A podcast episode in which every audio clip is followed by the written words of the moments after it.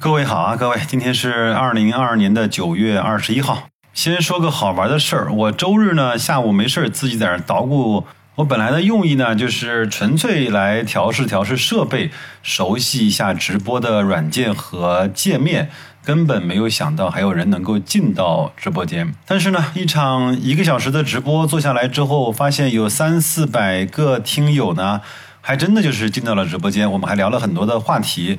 当然，这个呢，在喜马拉雅的我的一个节目里啊，可以听到直播的回放。当然，效果包括连贯性以及当时的准备都是非常的不充分啊。各位就当成一场实验话剧或者是脱口秀听完就得了。有什么建议，可以在节目的留言区。那么这期节目是因何而起呢？因为在直播的时候呢，有一位听友啊，正好问到了。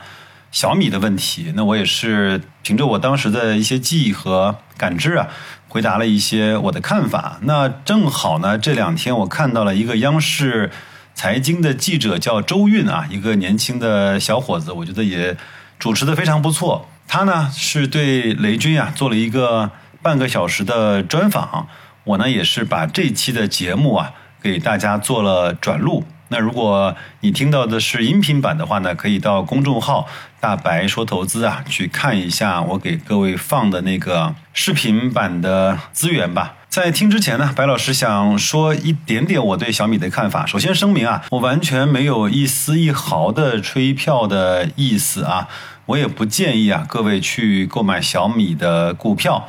我呢自己啊是从十五块开始买的，现在呢股价是跌到了十块钱，我也是亏得一塌糊涂。很有可能啊，我会为我的认知所去买单。我之所以给大伙儿啊放送这期节目，只是想让各位啊，随着我们的声音，随着我们的音频和视频的节目啊，去了解一下我们中国的企业在很多的事情上有多么的不容易。很多人说小米呢没有任何的技术，很多人说小米呢只是一个做山寨手机的。如果啊你看了这本雷军最新出的小米创业思考笔记，以及仔仔细细的、完完整整的把这期音频或者是视频看完的话，你会感觉到以下的事实：第一个呢，雷军的发言和讲话处处透露着实在和务实。他其实讲话呀，非常的平和，根本没有什么华丽的辞藻，也没有什么出口成章的水平。离那些脱口秀啊，包括某些企业家那么有煽动力的演讲，他其实没有这方面的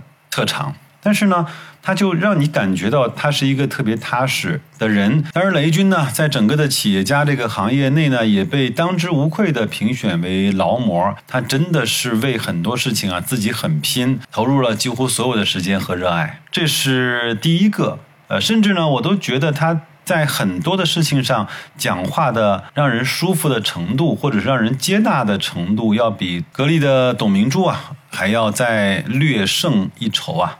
这是第一点，第二点呢，其实我们可以稍微的盘算一下小米做成的事情啊，它做了很多改变很多行业的事情，可能各位嗯不如我对小米了解的多，它其实改变的不只是手机的行业，它把很多产品的价格从几千块拉到了几百块。比如空气净化器这个类目呢，以前在小米没有进入之前呢，都是国外的一些品牌，什么飞利浦啊、松下、LG 啊、夏普啊等等等等吧，它是卖的价格天高，三五千块、七八千块一台空气净化器。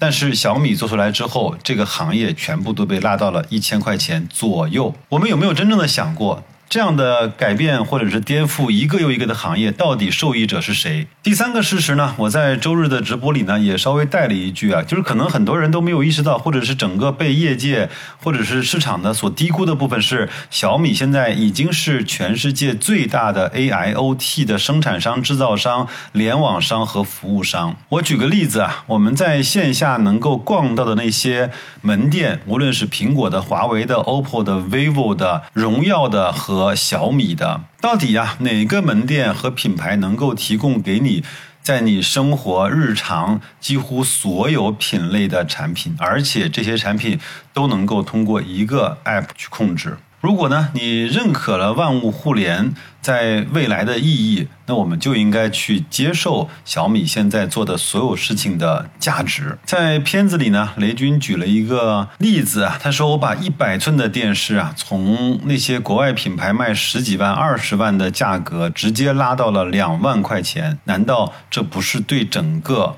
消费行业的贡献，难道这不是对整个消费者的一种非常大的价值的输出吗？因为啊，白老师多少呢，在家电行业还做一点事情啊。我知道有很多的所谓的全进口的品牌啊，它的溢价程度到底是什么样子？我们为这些国外的品牌支付了到底多少是成本的差异、质量的差异？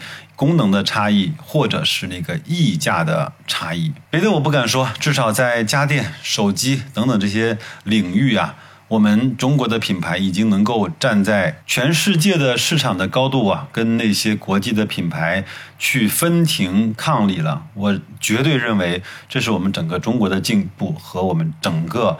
中国制造业的骄傲。在听这个采访节目之前呢，我们来先听一段非常短的雷军在某一次的产品发布会上有关于跟格力打赌的那一件事情他的反思和回顾。你听听看，他对待这样的事情到底是一个什么样的态度来去对待的？啊，这是我第一次啊，在公开场合里讲这件事情。这五年干下来，放在一起一比呢，虽然小米干得很好，结果还是我们输了。所以呢，我在这个场合啊，正式承认啊，我们的确输了。不过呢，我每一次想起这个打赌啊，心里都挺后悔的，挺内疚的。我觉得我们干嘛要去招惹董大姐呢？是吧？这不都自找的吗？这个最近这段时间反思呢，才一步一步想清楚了。我觉得二零一三年的小米啊，如日中天。信心爆棚，敢跟格力去比，本质上说明说明我们膨胀了。我觉得有时候成功呢，还是的确很容易膨胀。这个膨胀呢，就会录音啊，听完了，我想各位一定会有各自的感受。那如果你愿意的话，可以在留言区告诉我。那下面呢，就听整个央视啊对雷军大概半个小时的采访。我最后只说一句，我给各位啊找的这些音频也好，视频也好，我是花了很多的心思的，无论是从选材。到录制，到转录，到剪辑，我还是花了很多的时间的，并不是我用这样的方式来去减少我在做节目上面的投入，请各位呢珍惜所有这些你能够听得到的东西，好吗？最后啊，做个小小的预告啊，如果我这个周日还有时间，那咱们在周日晚上再做一次连线的这种直播。聊聊看，现在对我们个人投资者来说，到底啊有没有赔率和胜率都比较高的投资的方法呢？那就这样吧，祝各位工作愉快，投资顺利，再见。从来没有那么早的专访，早上那个时候我是觉得脑子都没有开动的时候，很违反我的生物钟。我一开始是有还是有担心的，我怕坐他对面的人啊，往往会被骂，会觉得占用他的时间嘛。你会有种特别大的期待，每一个技术阶段他都走过了。他能活到今天。人生很长，让我们保持信念，永远相信美好的事情即将发生。那我们就走了。硅谷之火，这是点燃他当年热情的一本书。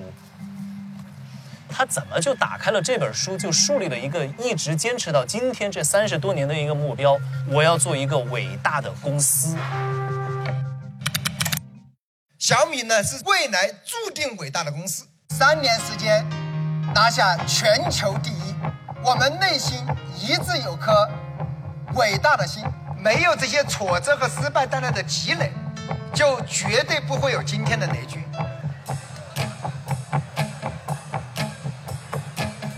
他思想一直在跑，一直在追风，你得跟上他的节奏。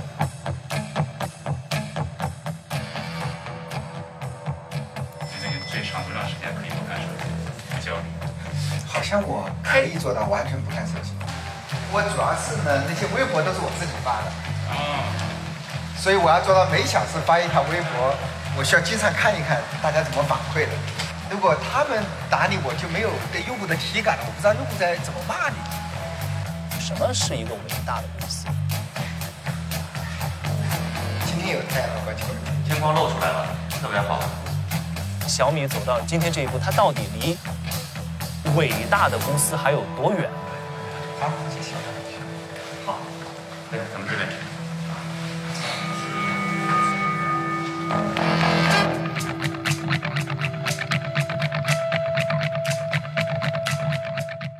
你坐那儿。好，咱们先聊聊这个书吧。我们一开始看这个书的时候啊，我还拿了审读本，对，然后一看这个，因为还没包装，特别朴素的，就是小米创业思考，我这个论文吧，就为什么会有这么一个特别冷的一个名字，取那么一个不刺激的名字？啊、这这是个好问题，我把来龙去脉跟你简单讲一下好呀。就是这个社会对小米有很多的误解，有很多的误解。嗯呃，也能理解啊，就是小米这个模式呢，有一些石破天惊的东西，有一些颠覆和创新的东西。这些东西呢，因为以前没有，所以很容易让大家产生误解。我们小米呢，十周年的时候，我们做了半年的复盘和总结。其实那个过程挺深入的，也挺痛苦的。总结完以后，我就整了一个 PPT，给同事们讲了两个小时。讲完以后呢，大家觉得收获很大，说要不我们这些内容整理成一本书。说起来很容易，做起来很难。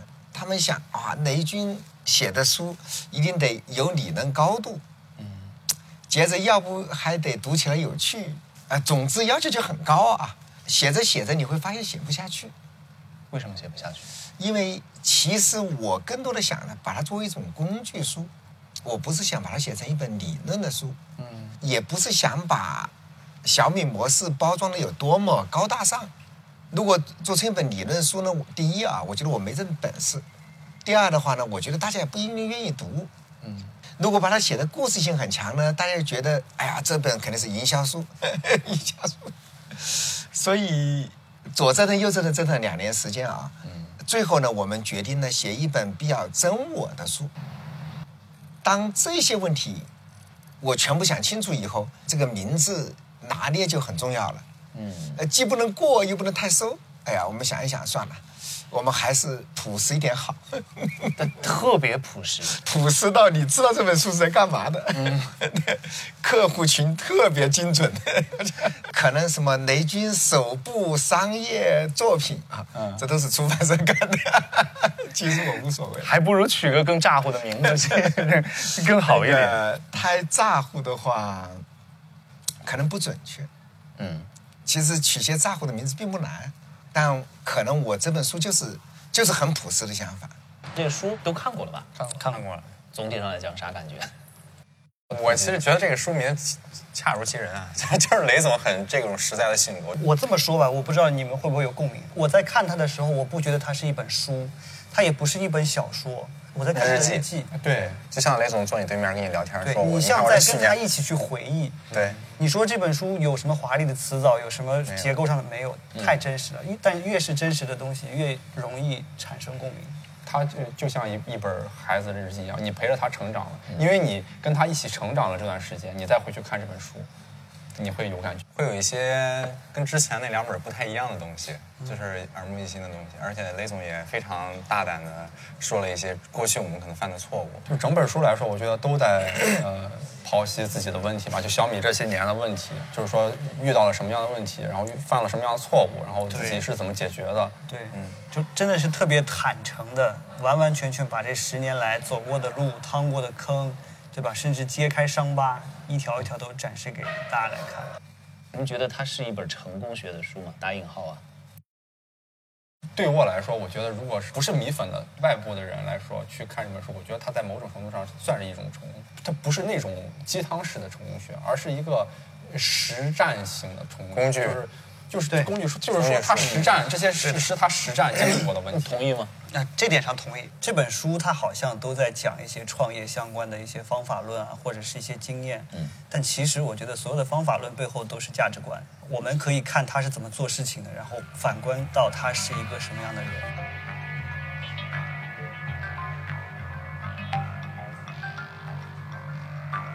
小米有工程师文化，对，那个工程师文化是我们看这个书以后比较明确的一个标签。是就那个工程师文化对你来说到底意味着什么？可能我一直把自己看成一个程序员，一个工程师。我觉得工程师在创造很多东西。书里边其实很少提到就是你个人的一面，唯一我看到就是你在三十年金山的那个演讲里边提到您父亲。对九八年您要当总经理，父亲说您算了吧，您还是做技术比较靠谱。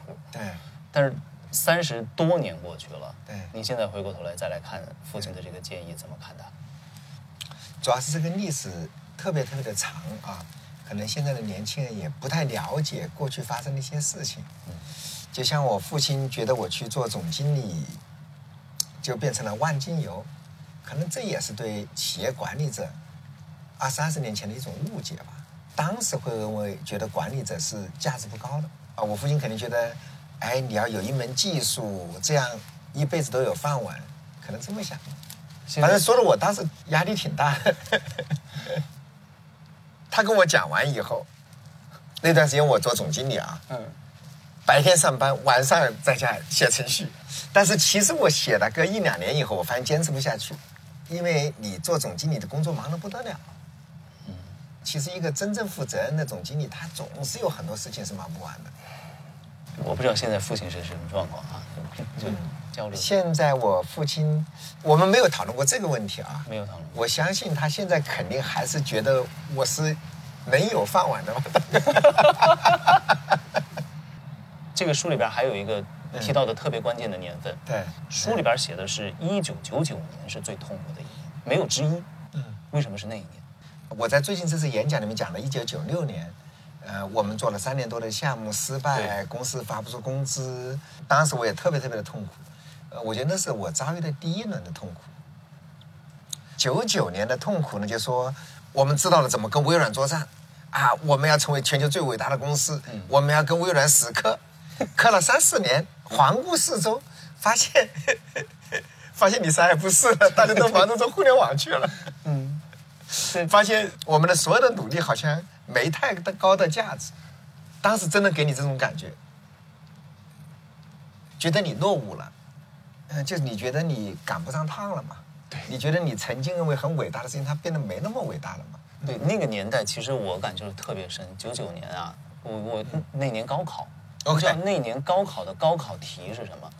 假如记忆可以移植，嗯就为什么有那个高考题？就因为凯文凯利进来了，对数字化生存进来了，对，就是我能感觉到，就现在跟九零后在讲，零零后他们体会不到那个年代的那个互联网冲击感，冲击感对，一下来了，对，互联网是铺天盖地的，我用了呼啸而来。嗯，所以九九年对我来说，也是我花了很多时间思考，思考完了以后就我们就办了卓越。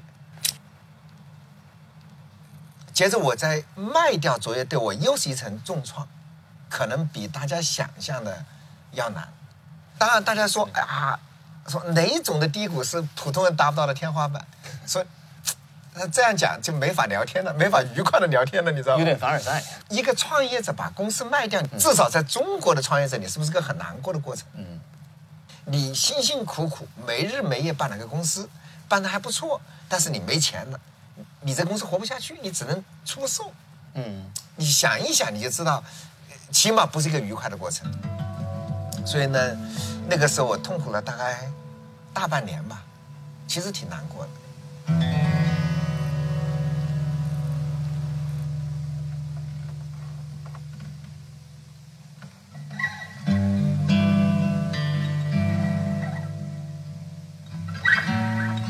就在那个痛苦中中呢，我就在思考，就是我们做对了什么，做错了什么，未来还有没有机会？所以那一次，我觉得最对我最大的帮助就是我想明白了，下一个时代是移动互联网时代。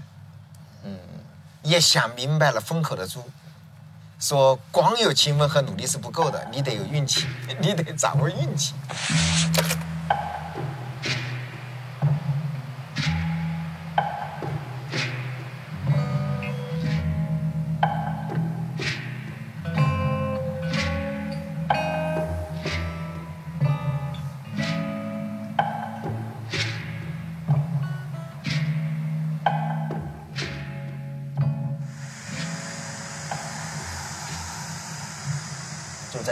岁那个年纪，还有那种热情和冲动，它来自于哪儿？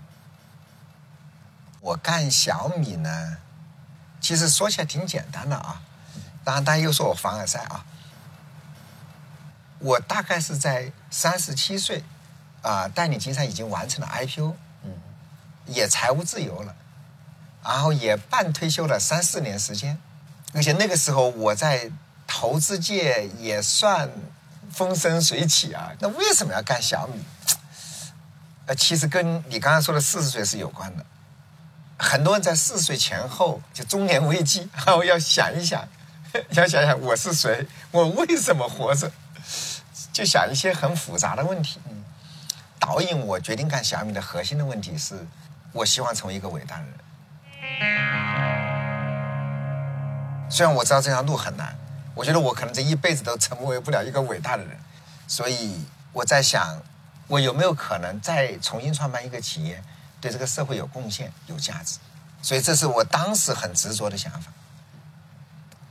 那个时候对伟大的理解是什么？当时我们的想法就是要办像 Apple 一样有全球影响力的企业，能够成为中国的国民企业，代表中国的整体的科技实力。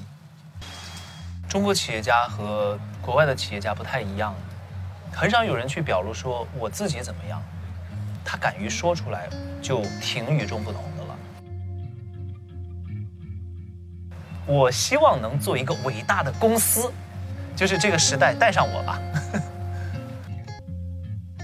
这是一个小米理念的问题，这可能别人也说不了，就老是觉得吧，我们中国的要么就是特别廉价，这个制造就应该价廉，但是现在小米要做的这个模式呢，又要高质量，又要低价，怎么就当成了一个不合理的溢价的一个粉碎机了？这个现在还能继续做得下去吗？这个问题呢，是小米十二年来一直在回答的问题。十二年前，小米为了呃改变整个中国产品的印象，就是把产品做好看，做得好用，把质量做好，而且价格便宜。我们引入了一个词叫性价比。其实，在小米之前，很少大家用性价比这个词，用的是物美价廉。嗯，但是我觉得物美价廉可能说明不了小米，我们就用了性价比。我觉得比较遗憾的是呢，在小米的十二年里面，很多对手不停在诋毁我们、抹黑我们，顺便把性价比这个词也抹黑了，是吧？把性价比等于成便宜、低价、劣质。嗯，我我觉得这是被大家一个巨大的误解。我觉得性价比是商业圣经，是每一个公司竞争的法宝，就是性价比。除了奢侈品公司我不了解以外，几乎所有的公司，他们的竞争策略都是性价比。因为在中国十几年前，购买力有限，然后大家买东西只要能完成功能，差不多就行，越便宜越好。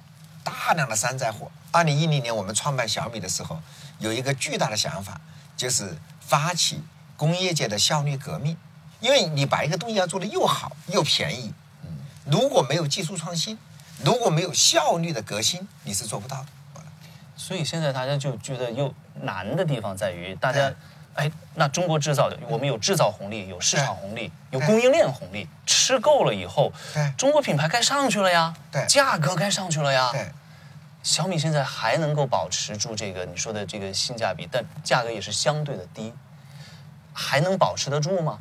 他想，大家觉得就你小米也应该上去，要高端嘛。嗯，我今天遇到的最大的误解，大家就说，你们要冲击高端，性价比行吗？你们是个性价比品牌，所有的高端都有性价比，只是你性价比做到什么程度。我给你举个例子，你觉得两万块钱的电视算不算高端的？挺高端的了。因为一般的电视是两千，嗯，小米呢做了一个一百寸的大电视，两万块钱，嗯，同行十分之一的价钱，它既高端又具备极致性价比，强的不得了。我们用了三四年，今天把九十八寸、一百寸的电视普及了。我中国的家庭里边用得到九十八、一百的，应该你买一个体验一下，啊，包服务。最怕你们家住高层，我们还得搞几个吊车去装到你家里，进门进电梯都不容易啊。进不了。我们帮你拆玻璃，用吊车。你服务这么好，去买电视拆玻璃。对，那个有时候经常安装一台电视得好几千块钱。然后，所以大家说你买了个一百寸电视，从此你成了小区名人。两万块，嗯你觉得好不好？别人十分之一，嗯，然后是不是推动了科技的普及？所以做高端，是吧？两万块钱是肯定贵的，他卖二十多万，你卖两万，性价比无敌啊！又，但是内部我不知道有没有讨论过啊。也有人说，那你本来可以卖个两，不说二三十万吧，你卖个十万也可以啊。小米的品牌这不算特别那个什么品牌溢价了吧？呃，好，我认为品牌溢价是在小米最恨的一个词。嗯，我们说普通消费者，你是不是永远希望这个东西足够好、足够便宜？你希望这个东西有溢价吗？除非你买的是奢侈品，买的是面子。嗯，我们在说的电视案例啊，市场上均价三十万的时候，其实卖两万，初期我们是巨额亏损。我就是笃定了这个东西一定有规模，做到一定的时间是一定能挣钱的，所以初期我们是贴了很多钱做的。你帮我们大概是多少？就做一个电视。啊，反正当时每台电视我们要亏五六千块钱，嗯所以当时我们内部说定五万，我说五万没有吸引力，我说你要有本事干两万，下了个很大的狠心，现在这个销量起来了吗？非常好。就能够我们在一百寸电视里面应该占了百分之七八十的份额，其现在同行全部跟进了。这背后支撑你去做这种有点破坏性的事情的，或者是完全颠覆行业的这种举动的，是一种什么样的信念？嗯，我觉得小米最骨子里的东西就是和用户交朋友。嗯，所以在整个商业链条里面，呃，我们想的最多的是最终用户，我们全部是从最终用户的视角去看问题的，而且早期做的特别极端，后来还往回收了收啊，嗯？还是得照顾产业链的上下游，然后整个生态环境，这个有些收，但是总体来说，我们考虑所有问题还是从最终用户角度出发。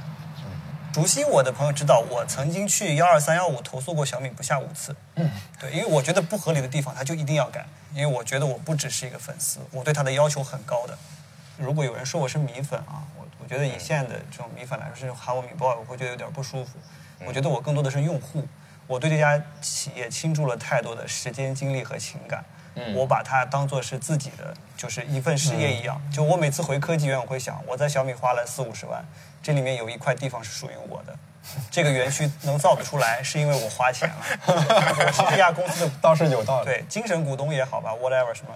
这个我也有体会。其实跟米粉，呃，这个词相对起来，跟这个用户做朋友，我觉得其实小米算是我的一个朋友。当你提到粉丝，特别是现在这个饭圈的文化，它会美化你心中的一个一一一一个这样的样子有点。不准确了。对对但是作为一个朋友来说，爱之深责之切嘛，我就不会像一个粉丝一样去包容你所有的这个问题。想问一个比较具体的，家里边用了什么？你觉得不满意，或者这个小米有有进步的空间？这个时候你怎么跟家里人或者你的朋友去沟通的？呃，说实话，我我对于小米大部分东西是满意的。小米一个理念是我最最欣赏，而且是特别吸引我，就是让所有的人享受科技的乐趣。嗯呃我奶奶今年已经八十多岁了，然后一开始我买的所有的小米东西，她都是嗯质疑的，因为那个年纪她没听过小米。然后我当我买了第一第一个小米的这个净水器给她的时候，她是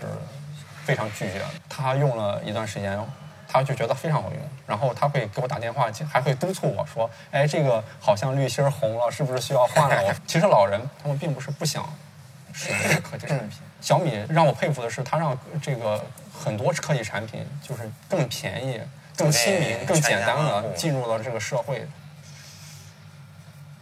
成为了不合理溢价的粉碎机。是的，为什么要做到这样的一个绝的程度呢？或者是他对大的一个生态来讲，它意味着什么呢？我其实觉得雷总做这个事儿，就是想让中国的制造业更好。对嗯对他，我觉得这是他的初心吧。对也是我就是觉得高度认可这种价值观，然后我加入这家公司的一个巨大的原因。我觉得这是一个非常伟大的事业。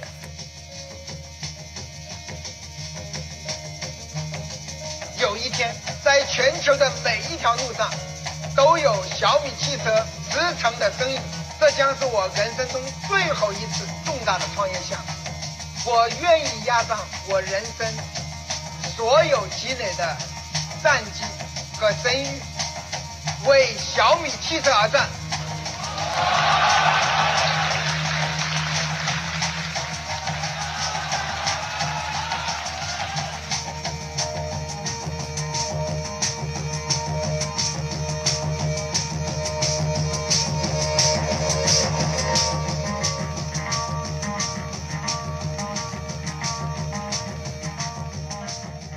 造车为什么是二零二一年的一月十五号那天？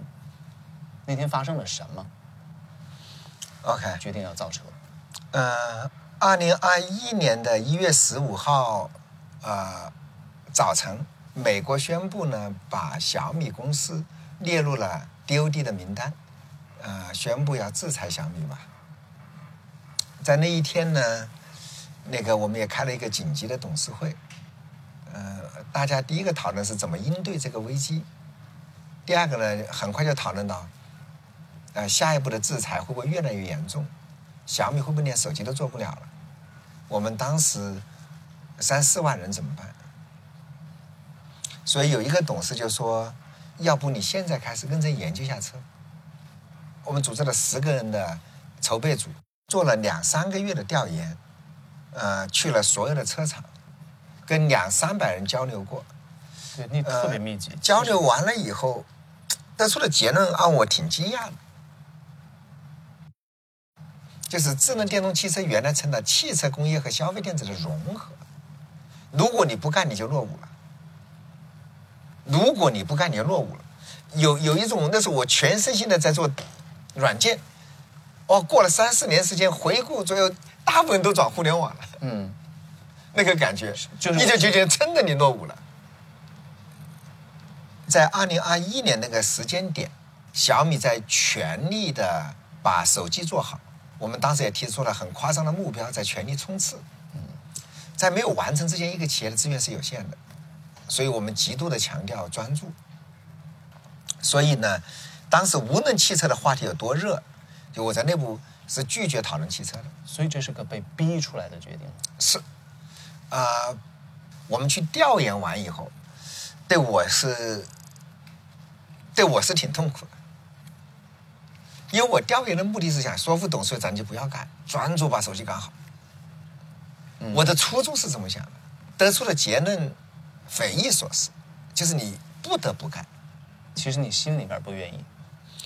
呃，很简单，呃，那个时候我已经在想什么时候退休了，或者不需要这么忙，也不需要这么累，为什么呢？对我当时的计划都有很明确的计划时间表，然后怎么推。从一个想退休对到马上做一个决定，压上全部的这个身家和对前半辈子的这个积累，这个所以对我来说是个巨大的事情，也是个巨大的转变。这就意味着我忙得不得了，一这就意味着我需要清零回去当小学生，学习每一件事情。嗯因因为我进入一个陌生的领域，我我是不是需要认真的去学习开一下每一种车？甚至我现在是不是要去学赛道证，去开赛道？那你得学习啊，否则你一个车厂老板，你人家说你不懂车啊，嗯，就这一条就把人搞死了吧。我也不知道别的老板怎么做的，反正我对我的要求就是我要懂车吧。就是又是那个工程师的极致的专注，就是极致的拆解。是，所以呢，这对我来说就是意味着很大的工作量，而且对小米来说就意味着未来五到十年不舒服。我们本来干得好好的，是这是不是有点有悖你的顺势而为的想法？就有点想逆天改命啊？呃，我觉得就是因为顺势而为，因为势头变了。今天，智能手机肯定不是最尖端的科技了，尖端的科技已经变成了那智能电动汽车，它在风口上。啊，作为小米想成为一家伟大的公司，一定得跟着风走，因为车在风口上，这就意味着它可以获得足够的注意力、极其廉价的资本和足够丰富的人才。如果我们小米不在风口上，然后我们这两个行业是重叠的，我们的人才全跑光了，你小米还拿什么做手机啊？这就是逼你得心里边不愿意也得做的原因。是，你就得永不止步，一致向前。所以为什么要一往无前？你要朝着那个伟大的公司去，这一次也是你压上了最后的人生最后的一次创业。是，在未来的电动车的领域里面，呃，打下一片天地，这真的是我想做的。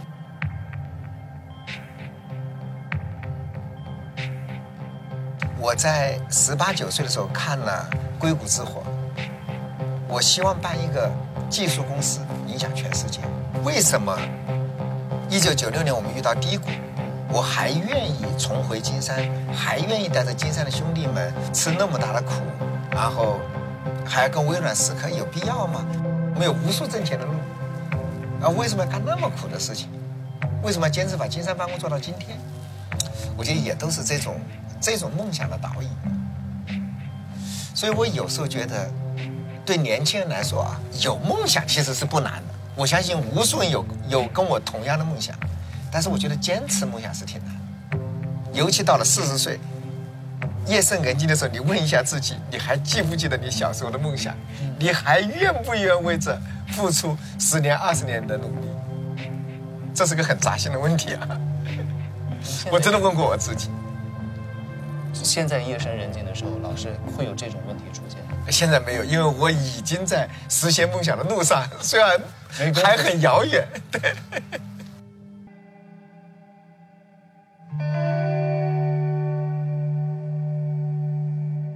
就他依然还觉得我还没有成为一个伟大的人，做了一个伟大的公司。造车呢是个机会，在这么大的一个风口下，能不能成就我的伟大？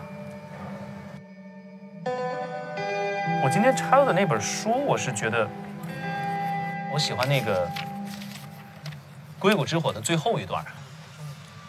他当年为什么就看了这本书，就走上了后面这个我们看到这三十多年的路？这段话最后这么说：说，总之，我们似乎处在一个无节制技术创新的时代，你无法猜到什么新的技术创意将会震撼世界，但你可以确定的是，这种创新即将来临。也许某个聪明年轻的黑客此刻正在致力于此，他甚至可能正在读这本书。那个他，雷军可能认为就是他自己，然后现在写了这本书，哦，让现在这些年轻人在看到他的时候，多少有点当初看《硅谷之火》点燃他的那种感觉。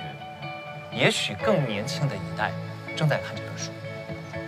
如果他还不能伟大的话，读这个书的那么多的中国的读者当中，也许有人能做个伟大的公司。